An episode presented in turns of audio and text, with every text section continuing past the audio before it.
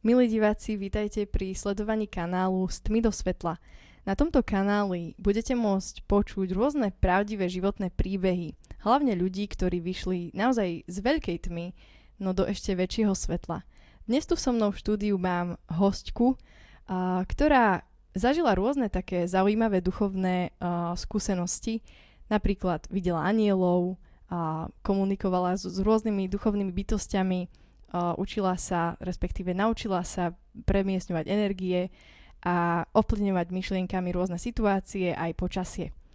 Uh, ona nám už o tom povie viac a celou reláciou vás bude sprevádzať Miriam Jenčová. Veronika, vitaj v štúdiu. Ahoj, teším sa, že som tu. A ja som rada, že si prijala moje pozvanie.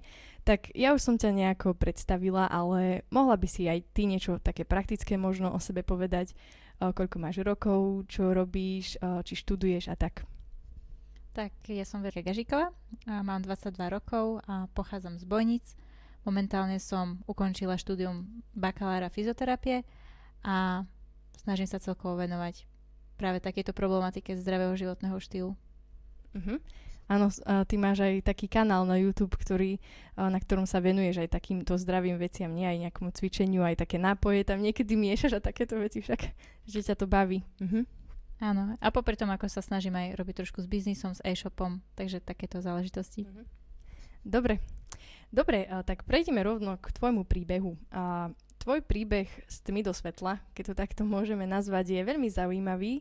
Teda aspoň ja, keď som ho prvýkrát počula, tak som bola taká, že wow, že super, chcem spoznať toto dievča, a túto ženu.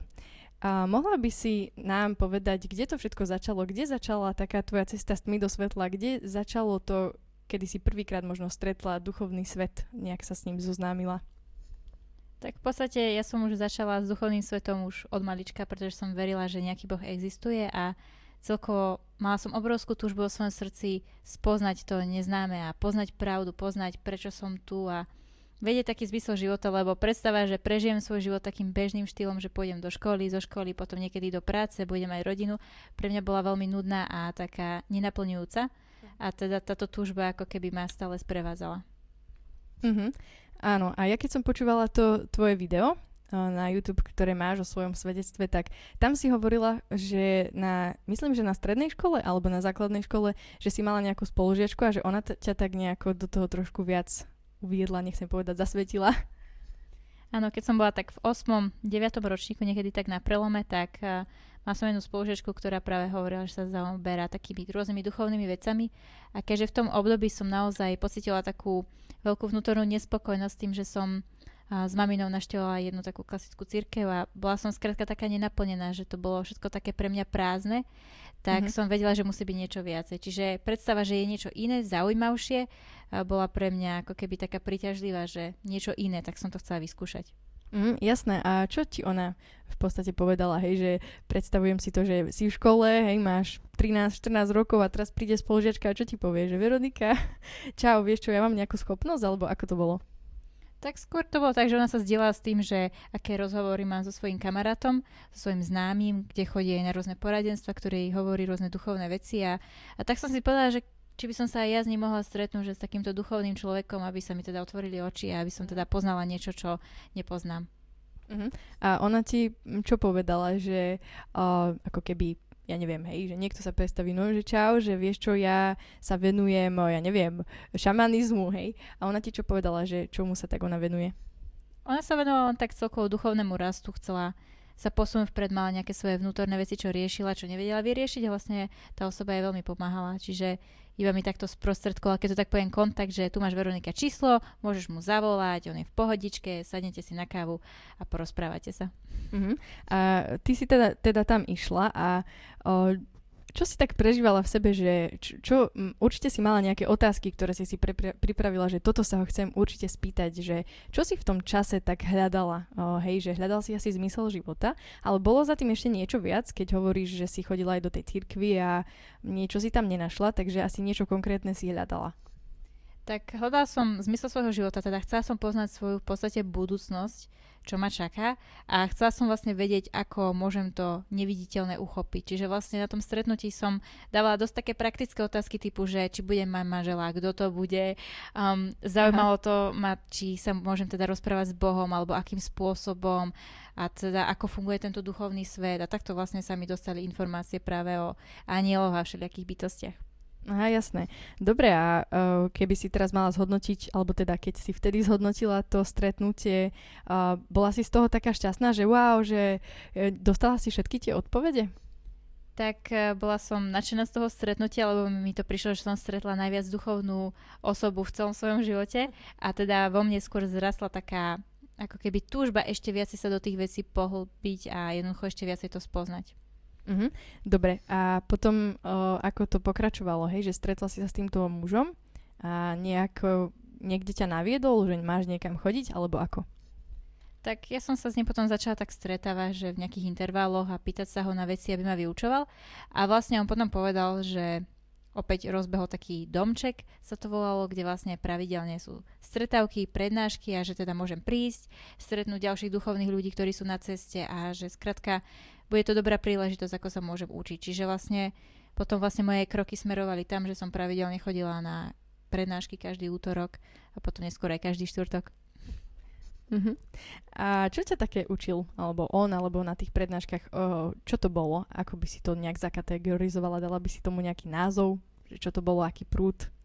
Tak ja to volám tak všeobecne, že ezoterika, pretože tam boli veci od toho, ako človek má rozmýšľať, aby si vlastne manifestoval, alebo teda pravý život, aký chce mať na základe svojich myšlienok, ako človek by mal pracovať so sebou, so svojou dušou, spracovať emócie. Um, boli tam aj také, povedzme, praktické veci, že sa hovorilo o zdravom životnom štýle, o odpustení, o láske, a teda hovorilo sa veľa o takých, povedzme, praktických veciach, ale veľa aj takých duchovných, povedzme, že teda sa rozprávalo, ako to je na iných planetách, s akými bytostiami sa dá komunikovať. Tam som sa vlastne dozvedela, že existuje reinkarnácia, tak vlastne som zrazu chcela vedieť, kým som bola v minulom živote, lebo mi to pasovalo, keďže som mala nejaké zdravotné problémy, tak mi to celé to učenie skrátka zapadalo ako skladačka, lebo som mala nejaký problém, ktorý sa tam jednoducho hodil. Čiže vlastne to ma potom tak viedlo k tomu, že som prirodzene sa chcela učiť a začať žiť ten nadprirodzený život a začať si ho tvoriť tak, aby to bolo také, ako to ja chcem. Mm-hmm. Takže boli tam aj nejaké zdravotné problémy, ktoré ťa aj viedli do toho duchovná, že si chcela nejak alternatívne riešiť uh, tieto problémy? Tak bol tam aj taký častý problém ako mnohé mladé ženy, že skrátka som sa nemala rada, som jednoducho bola aj taká dosť pri sebe, mala som dosť zlú pleť a jednoducho som sa naozaj nemala rada, nepoznala som svoju hodnotu. Um, cítila som nedostatok lásky v rodine. Cítila som, že nepoznám, že čo vlastne robí, lebo som v tej dobe hrala šach intenzívne a ma to vôbec nebavilo. A popri tom vlastne na margo toho, že som sa snažila upravať jedálniček, tak, tak som si ho upravila, že mi železo veľmi kleslo, čo mm. sa potom vlastne odrazilo aj na tom, že som vlastne potom aj stratila menštruáciu. Čiže potom sa tie problémy ako keby tak nabalovali, čiže som chcela nájsť riešenie pre svoj problém. Mm-hmm. Dobre, takže teraz máš možno nejakých pätnásť rokov, alebo takto v tomto príbehu? Áno, máš nejakých pätnásť rokov a, a čo napríklad tvoja rodina na to, hej, že zrazu chodíš na nejaké čudné prednášky, možno čudné, hej, pre nich to bolo, že teda keď predtým chodili do nejakej tradičnej cirkvi, čo ti na to povedali? Tak uh, oco to veľmi neriešil, lebo oco veľmi neveril Boha, ale nazýval to, že chodíš za tými svojimi šarlatánmi, a mamina bola taká, že ak som opustila jej vychodené chodníky, tak som určite na zlej ceste. Ale skrátka nemali ma ako silu riešiť, lebo ja som si robila skrátka veci po svojom, že keď idem na prednášku, tak idem a sa tam skrátka dostanem. A teda skôr to bolo také, že ma nechali, nech si žijem, ale teda neboli z toho nejako nadšení. A dosť sa to teda prejavilo tým, že skôr som bola taká uzavretá do seba, že veľa času som sa snažila meditovať, chodiť do lesa dlhé hodiny, rozprávať so stromami. A skrátka som bola veľmi uzavretá do seba, čiže vlastne som nejako nebudovala také rodinné vzťahy a fakt som bola taký, ako to niekedy nazývali, že odľud. Že som skrátka sa tak sama do seba, do tých svojich skupiniek uzatvárala. Mhm. Ale akože na tom mieste, kde si chodila na tie prednášky, tak s tými ľuďmi si asi mala nejaké vzťahy. Cítila si sa tam dobre? Aké to tam bolo?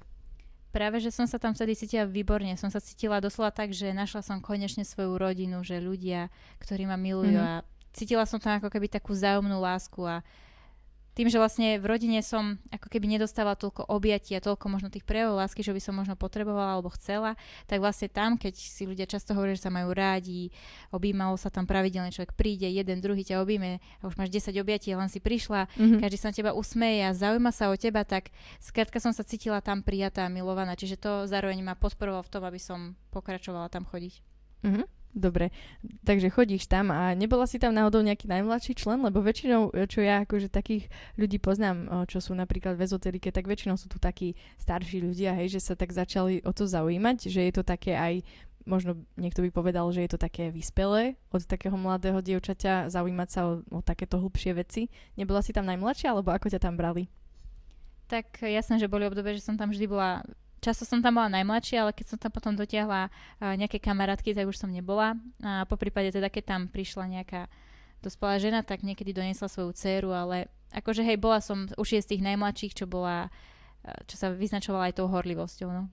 Mm-hmm. No ja ťa aj tak poznám, že si taký radikálny, horlivý typ. Teda asi aj vtedy si taká bola, hej, že dala si sa do toho tak naplno, že bola si veľmi aktívna v tom. No, myslím si, že dosť, lebo fakt som chodila pravidelne na tie prednášky, snažila som sa tie veci aplikovať vo svojom živote a keď bol nejaký kurz alebo seminár alebo niekto nejaký špeciálny host mal pricestovať, tak som sa fakt snažila tam byť a tráviť naozaj čo najviac času s tými ľuďmi, aby som sa toho čo najviac naučila. Mm. A, dobre, a keď hovoríme o tom, že niečo si aj ako keby vykonávala, alebo teda robila, že teda neboli to len také, že prídem na prednášku, sadnem si tam a vypočujem si niečo pekné, majú ma tu radi, ale čo také praktické si robila, hej? Čo, čo bolo také, čo my teda teraz nazývame, že si vyšla z tej tmy, čo boli tie také skutky tmy? Tak v podstate všetko, čo som počula, som chcela aplikovať. Čiže keď sa hovorilo o astrálnom cestovaní, samozrejme som doma trénovala, aby som astrálne vycestovala. Mm-hmm. A musím povedať, že som bola veľmi zo seba sklamaná, lebo mi to vyšlo tak do polky. A samozrejme snažila som sa jednoducho ovplyvňovať počasie, niekedy mi to naozaj fungovalo. A trénovali sme prácu s energiami, teda snažili sme sa napríklad ovplyvniť chuť vína, z nekvalitného urobiť kvalitné víno.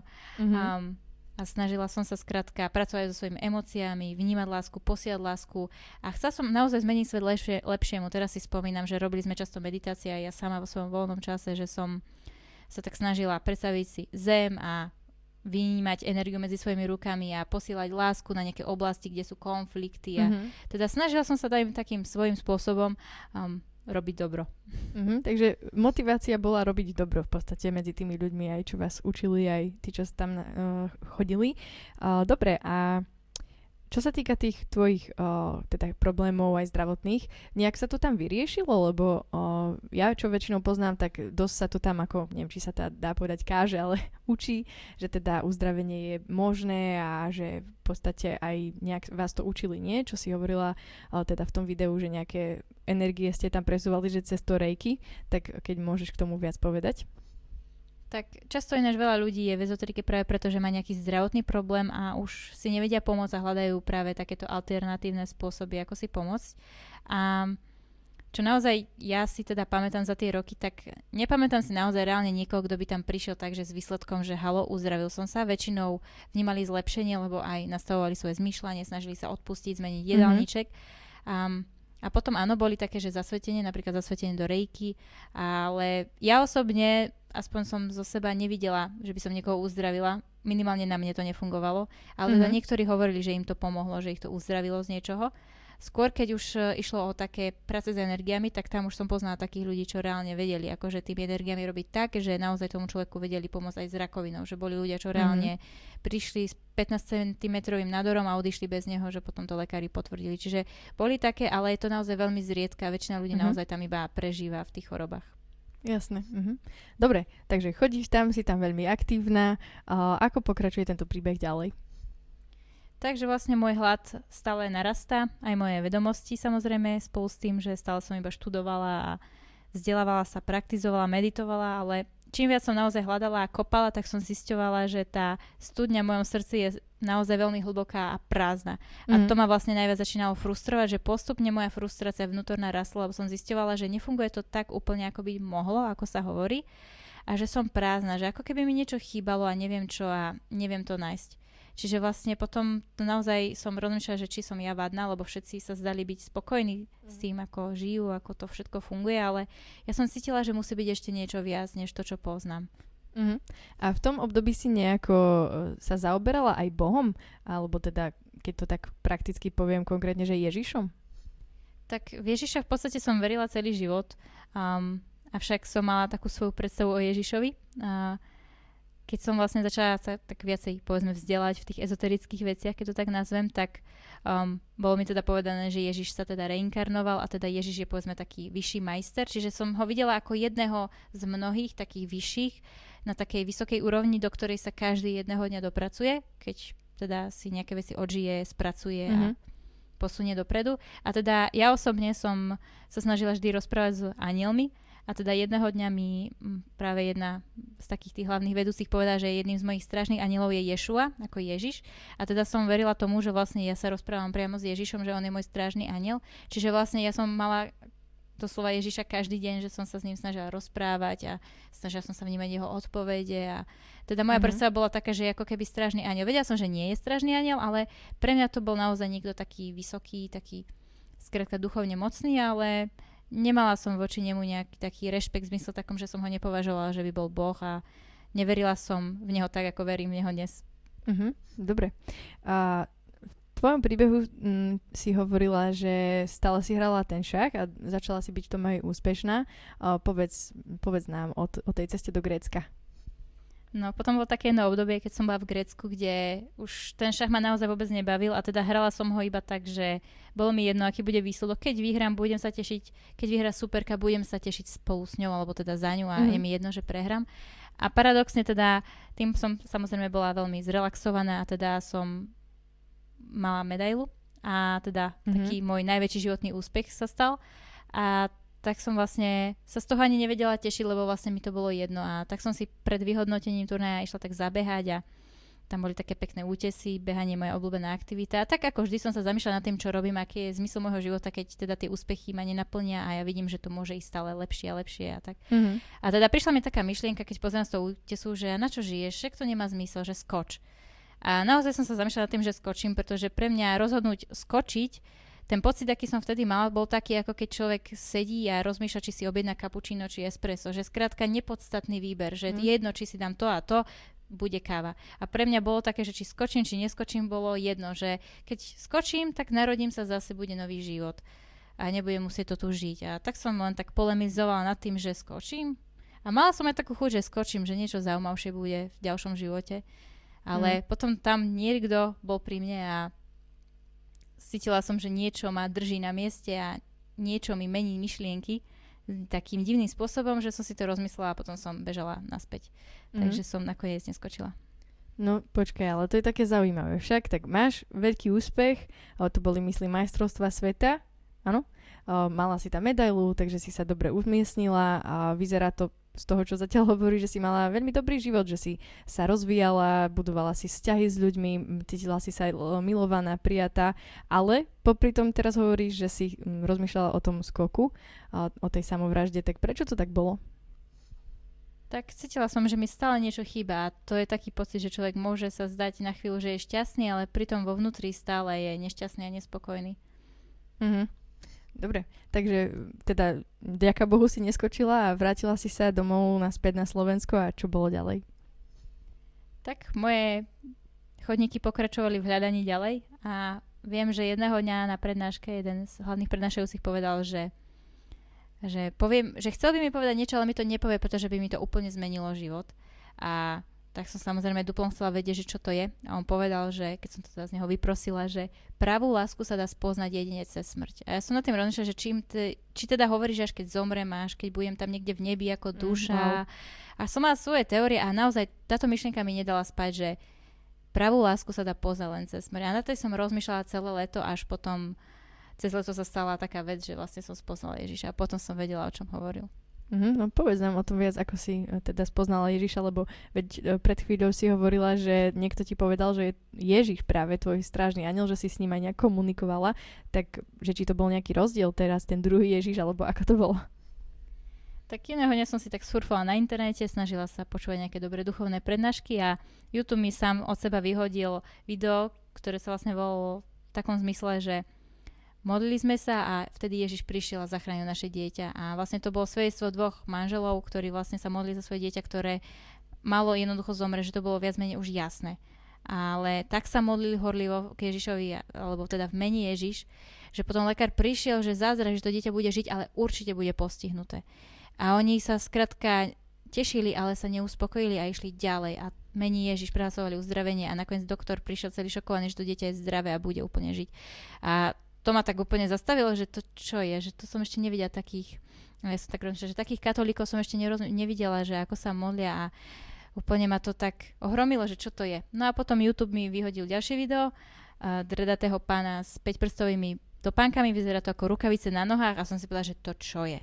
Uh, lebo to bol taký štýl, čo sa mne páčil, taký povedzme, že ezoterický a veľmi sa mi páčilo, že som cítila, v tom období by som to nazvala, že dobrú energiu z neho a vysokú auru alebo silnú auru. A teda napriek tomu, že som videla, že to je niečo kresťanské, niečo náboženské, čo nechcem počúvať, to ma nezaujíma, tak skrátka ma to priťahovalo a tak som počúvala, čo mal povedať a hovoril svoje svedectvo, ako ho Ježiš zachránil.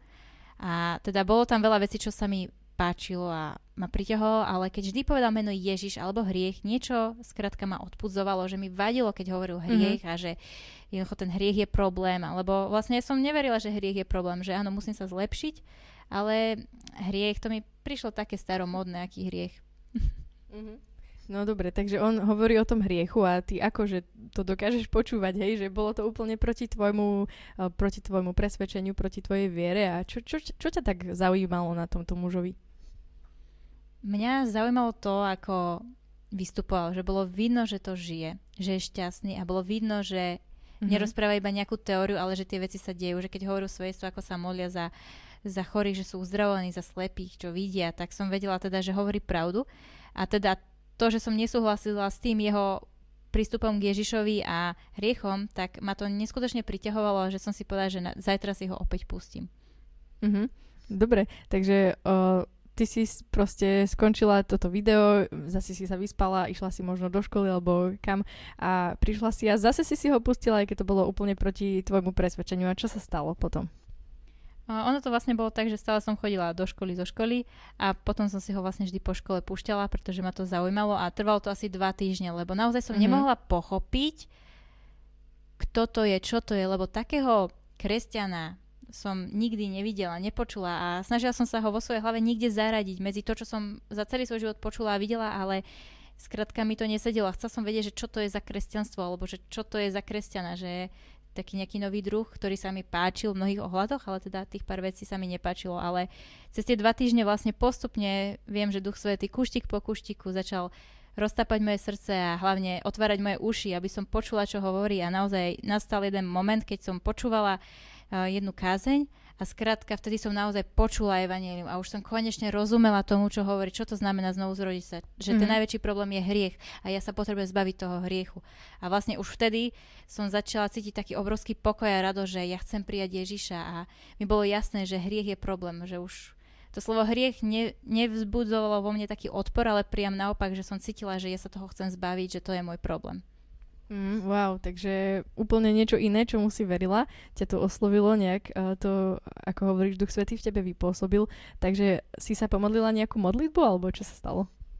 Tak uh, bolo to všetko nahraté, on sa tam bol na nejakom pódiu, kázal a vyzýval potom ľudí, nech idú k pódiu, keď sú odovzdať svoje ži- život Ježišovi. A tak ja som si povedala, že je to, síce je to video, ale je to všade platné, skrátka Boh je všade mm-hmm. prítomný a teda ja vyznám Ježiša spolu s tými ľuďmi, aj keď už to nie je naživo vysielané a ja teda nie som tam naživo, že skrátka to bude určite fungovať, lebo Boh ma počuje. A teda keď sa tam oni modlili, tak aj ja som sa modlila a prijala som Pána do svojho srdca. Mm, super. A čo potom sa stalo, hej? Je to taký moment, ako keby, že skoro by sa dalo povedať, ako keby si zahodila celý svoj starý život, hej? Že tú celú vieru, na ktorej si koľko rokov, päť rokov, tak aktívne pracovala, hej, v tej ezoterike. A zažila si niečo pri tom? Prijala si Ježiša? Čo teraz, akože sedíš tam v izbe a čo? No musela, musím povedať, že som cítila obrovský pokoj a obrovskú radosť. A uvedomila som si, keď som sa tak na seba zamerala, že tá prázdna diera, čo som cítila celý čas vo svojom srdci, to, že mi niečo chýba, že ešte stále niečo hľadám, zmizlo to. Že úplne také svetlo, ako keby do mňa vošlo, že také naplnenie, že našla si, čo si hľadala, ako keď nejaké pucle do seba zapadnú. A cítila som naozaj iba takú pokoj a radosť.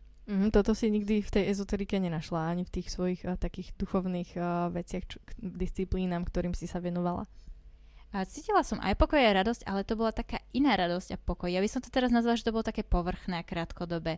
Toto je iný typ radosti a pokoja, ktorý človek musí zažiť, aby vedel, o čom hovorí, lebo mne, mne sa v tej ezoterickej dobe naozaj zdalo, že som šťastná, pokojná a radostná. Mm-hmm. Ale potom, keď som išla hlboko, hlboko do seba, som stále niečo cítila, že chýba. A táto pokoj a radosť, tak to je také, že vo vnútri, tak keď je človek nasýtený, že mám to. Mm-hmm. Ako keby, že v podstate si ani nevedela, čo si hľadala, hej? Že keď počúvam tvoj príbeh od, od toho detstva, od tej základnej školy, niečo si stále hľadala a o, teda si prišla až k tomu Grécku, kde si chcela skočiť, že je z toho vidno, že nenašla si to tam a potom, keď si spoznala Ježiša, m, mala si taký nejaký pocit, že toto je presne to, čo som hľadala? Že zažila si niečo také? Áno, v podstate už ten pocit som mala, keď som počula prvý raz tú kázeň, ale teda keďže tam bolo veľa vecí, s ktorými som nesúhlasila a prvom bol, že som s tým nevedela súhlasiť, lebo on kázal tak, že Ježiš sto percent alebo žiaden Ježiš. A mi bolo jasné, že keď pôjdem tou jeho cestou, musí to byť na sto percent a že budem sa musieť zdať mm. niektorých vecí a preto vlastne som mala ten odpor. Ale teda keď som už videla, že to stojí za to, tak s radosťou som sa tých vecí vzdala v ten moment, keď som sa pomodlila modlitbu a A teda som bola z toho nadšená, že najlepšie rozhodnutie v mojom živote. Dobre, a teraz asi predstavujem si také e, dievča alebo mladú ženu. Sedí tam a teraz, čo, vedela si, čo máš robiť? Alebo ako si sa správala? Hej, išla si zase do školy. Ako sa zmenil tvoj život? Tak snažila som sa robiť všetko to, čo vlastne hovoril ten Boží muž, to volal Todd White, že čo hovoril, tak vlastne hneď som začala čítať Bibliu. Od mami som si požičala polskú Bibliu, lebo iná doma nebola. Um, začala som sa modliť, že som sa snažila rozprávať s Bohom a veľa, veľa som počúvala kázne, doslova, že zo školy nič iné som nerobila, len čítala Bibliu a celý čas iba kázne, doslova od rána do večera.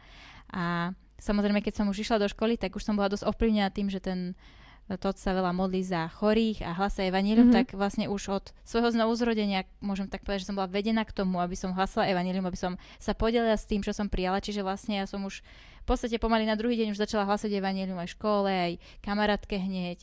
A naozaj, hlavne tí blízky videli zmenu, že niečo sa stalo, že Veronika je nejaká iná, nejaká divná. Divná a na druhej strane, ako keby asi bolo na tebe vidno, že konečne si našla to, čo si chcela však. Áno. Tak na začiatku domáci to tak nevideli, lebo si mysleli, že zase som našla niečo nové, nejaký nový aha, smer, aha. že som zase niekde uletela. Dobre, takže ty, ty chodíš do školy, tam už hovoríš o Ježišovi.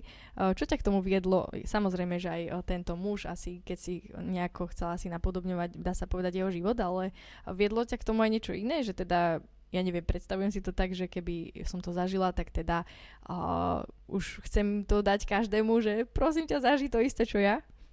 Áno, lebo som zistila, že to je to, čo som hľadala. Som si povedala, že takto hľadajú mnohí ľudia. Mnohé Veroniky možno chodia zúfale po ulici a rozmýšľajú nad svojím zmyslom života. A možno tiež sú takí ľudia, čo rozmýšľajú nad samovraždou a potrebujú práve takéto niečo počuť.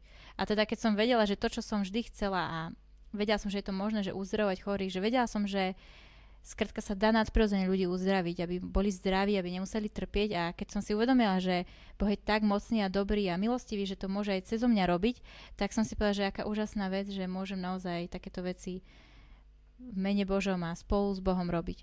Mhm, takže začala si sa modliť e, za ľudí na ulici? Áno, ako začiatky boli veľmi ťažké, lebo som bola veľký introvert a teda prebúrať tieto myšlienkové barikády, tú hanbu a to všetko bolo ťažké, plus som nevedela, čo mám komu povedať. Plus teda nepoznala som reálne žiadneho živého znovuzrodeného kresťana, čiže to bolo dosť ťažké, že naozaj som žila iba z tých kázní a zo svojej komórky, ale teda Pán mi dal silu, aby som postupne sa prekonala a až si navykla, že môžem hlasať evanjelium na ulici aj sama, aj keď nepoznám žiadneho kresťana. A keď si sa modlila napríklad za to uzdravenie, o, išlo to? Lebo predtým si tak naozaj veľmi aktívne o, sa venovala aj tomu reiki, aj si sa snažila ako keby dostať to uzdravenie aj pre seba, aj pre druhých a hovoríš, že to nešlo. A teraz išlo to? Tak na začiatku to nešlo, ale to bolo aj tým, že som veľa veciam z Božieho slova nerozumela, mala som trému, ale vlastne čím ja som to robila, tak tým rasla aj moja viera a potom naozaj mm-hmm. si pamätám, že keď sa stal prvý zázrak, tak to bolo také, že wow, nevymýšľate si, že, že to bolo také, že naozaj a postupne vlastne som videla stále viac a viac zázrakov na ulici, čo vlastne veľmi pomohlo mojej viere, aby porasla a samozrejme to pomohlo aj pri svedčení uh, najbližším, mojej mamine napríklad, mm-hmm. že som mohla vždy zo školy prísť a jej po dvoch hodinách neskôr, než by som mala a jej hovoriť, čo som sa tie dve hodiny zažila na ulici a bolo to naozaj silné. Mm, tak povedz nejaký príbeh z tej ulice, nejaké uzdravenie, keď môžeš. Tak také moje obľúbené svedectvo, ktoré rada hovorím, je, že raz som teda už bola skoro doma, lebo už som nejakých ľudí oslovila, ale už bol taký unavujúci deň trošku. Ale ešte som cítila, že chcem ísť k nemocnici, lebo my bývame dosť blízko nemocnice v Bojniciach. A skrátka, bol tam jeden muž a cítila som, že naozaj má bolesti chrbta, tak som sa zastavila na bicykli, že dobrý, prepáčte, neboli vás náhodou chrbtica? On povedal, že hej, hej, boli už desať rokov. A ja tak mm. super, ja by som sa za vás pomodlila a budete uzdravení. Ježiš vás uzdraví. Ale prosím, tej náboženskej keci si nechajte. Mal som manželku, tá sa desať či trinásť rokov za mňa modlila, nič mi to nepomohlo. Ja na zázraky neverím. A bola som taká pozbudená aj tak, a sva, že ale viete, ja sa za vás pomodlím naozaj krátko. A skrátka som ho ukecala, že nech mi dá na sekundu ruku, ja sa pomodlím a dám mu pokoj a idem domov. Tak mal tam nejakú ženu pri sebe, tak sa na ňu pozrel takým otraveným pohľadom, no dobre, tu máš tú ruku. A teda rýchlo som si ju chytila v mene Ježiš, chrbtica buď uzdravená. Zobral tú ruku naspäť, už dobre, už ste sa pomodlila, môžete ísť. A som povedala, dobre, ale ešte to vyskúšajte, že či vás to boli, či nie. Nechápala, že čo o neho myslím, že no tak normálne sa potočte a vyskúšajte a povedzte mi, že či cítite nejakú zmenu. Bol taký, že jeden nenky už nech už ide. A ako sa pohol, tak naozaj na celú ulicu, alebo teda medzi nami to bolo jasne počuť, ako tam pukli alebo chrupli kosti. A bolo vidno, ako sa hovorí, smrť v jeho očiach, že sa až tak bál, že to čo je, že mm-hmm. kosti mi riadne pukli. A ako sa teda trošku ešte pohybal, tak zistil, že tá bolesť odišla a povedal, že s takým už roztraseným hláskom, že viete, ja uh, na zázraky neverím, ale tie nebeské asi sú. Wow. A teda to je také silné svedectvo, že naozaj človek nemal záujem o modlitbu a že, že Duch Svätý mi dal tú odvahu sa nevzdať aj tak, že pomodlím sa a, a že naozaj ten pán mohol zažiť zázrak od pána Ježiša. Uh-huh, takže desať rokov, alebo aj možno viac ho to bolelo a potom zažil úľavu hneď, vtedy keď si sa pomodlila, wow. Super, dobre, takže to bol taký jeden príbeh, ďakujem za zdieľanie. A vtedy si mala koľko rokov, kedy, keď si prijala Ježiša? Tak mala som sedemnásť a viem, že pár dní na to som mala svoju osemnástku, takže ja to tak hovorím, že som sa tak znovu zrodila na svoju osemnástku, alebo deň pred mm-hmm. osemnástkou. Dobre, a teraz máš koľko rokov, čo do tohto obdobia uh, si tak prežívala s Bohom, alebo tak nejak v krátkosti, že ako sa zmenil tvoj život, čo teraz žiješ, aké máš, akú máš vieru v podstate, aké máš hodnoty a tak. Tak už za tieto štyri roky, čo som s pánom, tak musím povedať, že napriek tomu sa teda, ako krátko som znovu zrodená, vidím, že môj život sa dosť zmenil a posunul, že už nielen to teda, že už poznám reálne živých kresťanov, vrátane teba, že sa môžem rozprávať, ale vidím, že koľko práce na mňa urobil Duch Svätý, čo sa týka uh, aj charakteru, že vidím, v mnohých veciach ma zmenil, že tá ezoterika naozaj ma tak formovala dovnútra, len do seba a riešiť iba seba. A že pán Ježiš práve, že učí opak, že dosť riešiť ostatných ľudí a takto prirodzene človek rieši aj seba. A zároveň teda vidím, že aj žijem úplne iným životným štýlom, než som žila predtým. A teraz nehovorím iba o tom, že nemám kývadlá, neriešim kývadlá a tieto veci, ale celkovo, že pre mňa prioritou je Boh a že v podstate všetko orientujem na neho, či už sa to týka teda osobného života alebo práce, že naozaj snažím sa robiť všetko pre Ježiša a spolu s ním. A mám v prvom rade takú veľkú túžbu, aby vlastne čo najviac ľudí poznalo Ježiša, aby takisto s ním mali osobný vzťah a práve preto vlastne robím tie YouTube kanále, lebo som si povedala, že keď mne to pomohlo spoznať Ježiša, že môžem zvýšiť pravdepodobnosť, že nejaká iná Veronika, niekto iný bude za tou obrazovkou a tiež takto náhodou natrafí na moje video a, a tak ako ja sa môže inšpirovať a prijať pána a sám za seba študovať Bibliu a budovať svoj osobný vzťah s Bohom. Mm. Niekto si môže povedať, keď ťa teraz počúva, tak keď nás teraz počúva, že no dobre, tak je to taký pekný príbeh, ona to tak zažila, lebo proste bola nejaká emocionálna, hej, a teraz ešte ju to nejak drží. Čo by si povedala takému človeku? Respektíve ďalšia doplňujúca otázka, mala si niekedy také, také obdobie alebo taký bod, že si oľutovala to, že och, na čo som sa to ja dala, že, že si oľutovala to rozhodnutie žiť pre Ježiša? Práve, že ani raz. Mala som nejaké púšte, že som sa cítila prázdna, že necítim Boha, lebo som nerozumela, čo to znamená mať vzťah s Bohom. Musela som pochopiť, že to nie je o tom, že musím cítiť nejaké super silné emócie každú chvíľu a keď ich necítim, tak Boh odišiel. Tak keď som pár vecí z Božieho slova porozumela a keď som porozumela, čo to znamená prebývať v prítomnosti Ducha Svätého, tak vlastne môj kresťanský život sa veľmi stabilizoval a tým pádom samozrejme aj tá prvá láska, ako sa hovorí v Božom slove, neprestáva, ale rastie. Ale samozrejme človek musí robiť preto aj nejaké tie prvotné skutky, že stále si stražiť komórku a tým pádom človek je stále podľa mňa viac a viac zaľúbený do Ježiša. Ja aspoň za seba vidím, že naozaj som viac zaľúbená do Ježiša, ako som bola v deň svojho znovuzrodenia. Uh-huh. Komórku, možno niekto tomu nerozumie, tak komórku akože taký pravidelný čas uh, sama s, s Bohom. Hej. Áno. Dobre. Dobre, takže... Takže neľutovala si to ani raz a stále cítiš to, čo si vtedy cítila, také presvedčenie, že toto je to správne, že nič iné už nie je, že je správnejšie. Tak teraz už to nie iba cítim, teraz to aj viem. Aha, dobre, takže to takto prežívaš. Super. Dobre, čo by si povedala, možno nás teraz pozerá nejaký človek, ktorý, ktorý možno zažíva niečo podobné ako ty. Tiež hľadá nejaký zmysel života, možno je tiež v ezoterike, ale nejakomu to až tak nefunguje, ako by si to predstavoval, respektíve stále cíti, že je tam nejaké prázdne miesto v ňom, že ešte to nekliklo. Čo by si povedala takémuto človeku? Povedala by som, že... ak je nejaký problém, čo sa týka vnímania Boha a toho, aký je Boh, tak určite už by som sa nespoliehala na to, čo hovoria ľudia, alebo čo hovorili ľudia, lebo vlastne ja som mala problém s Ježišom len pre nejakých ľudí, alebo pre niečo, čo som počula od ľudí. A teda skôr tak, že sám za seba sa zamerajte, zameraj sa na Ježiša, že ty ho chci spoznať. Maj vo svojom srdci tú túžbu, že Ježiš, ja ťa chcem poznať a urobím všetko preto, aby som ťa poznal a, a verím tomu, že sa mi dáš poznať. Že mať iba v sebe túto túžbu a nepozerať na nejaké zranenia z rodiny, že ma zle vychovávali a toto mi hovorili o Ježišovi a pokrytectvo a všelijaké veci som vlastne mala vo svojom živote, čo ma vlastne, ako keby mi bránili vlastne hľadať Ježiša. A musela som to všetko ľudské, to, čo sme videli, to, čo som videla vo svete, dať nabok a hľadať tú pravdu. Mm-hmm. Že v podstate hovorí, že Ježiš nemusí byť taký, ako nám ho ľudia predstavili, ale že treba to nájsť sám v Božom slove a tak. Áno, tak teraz to hovorí na margo toho, že vlastne som bola v takom okolí, kde naozaj ľudia neboli znovu zrodení a teda naozaj nikto mi nevedel povedať to evanjelium. A keď som stretla toho človeka YouTube formou, ktorý naozaj poznal Ježiša osobne, tak tá osoba vlastne ma dokázala inšpirovať k tomu, že som mal túžbu opäť spoznavať, kto je to ten Ježiš. Čiže áno, je dobre počúvať ľudí, ale to človek cíti, že ten človek reálne má vzťah s Bohom, že toto je niečo iné. Ako tie veci predošle, čo väčšina ľudí vlastne odsudzuje práve preto vlastne Boha, lebo ukazuje na ľudí. Čiže by som povedala, že nepozerať na ľudí, ale pozerať na Boha.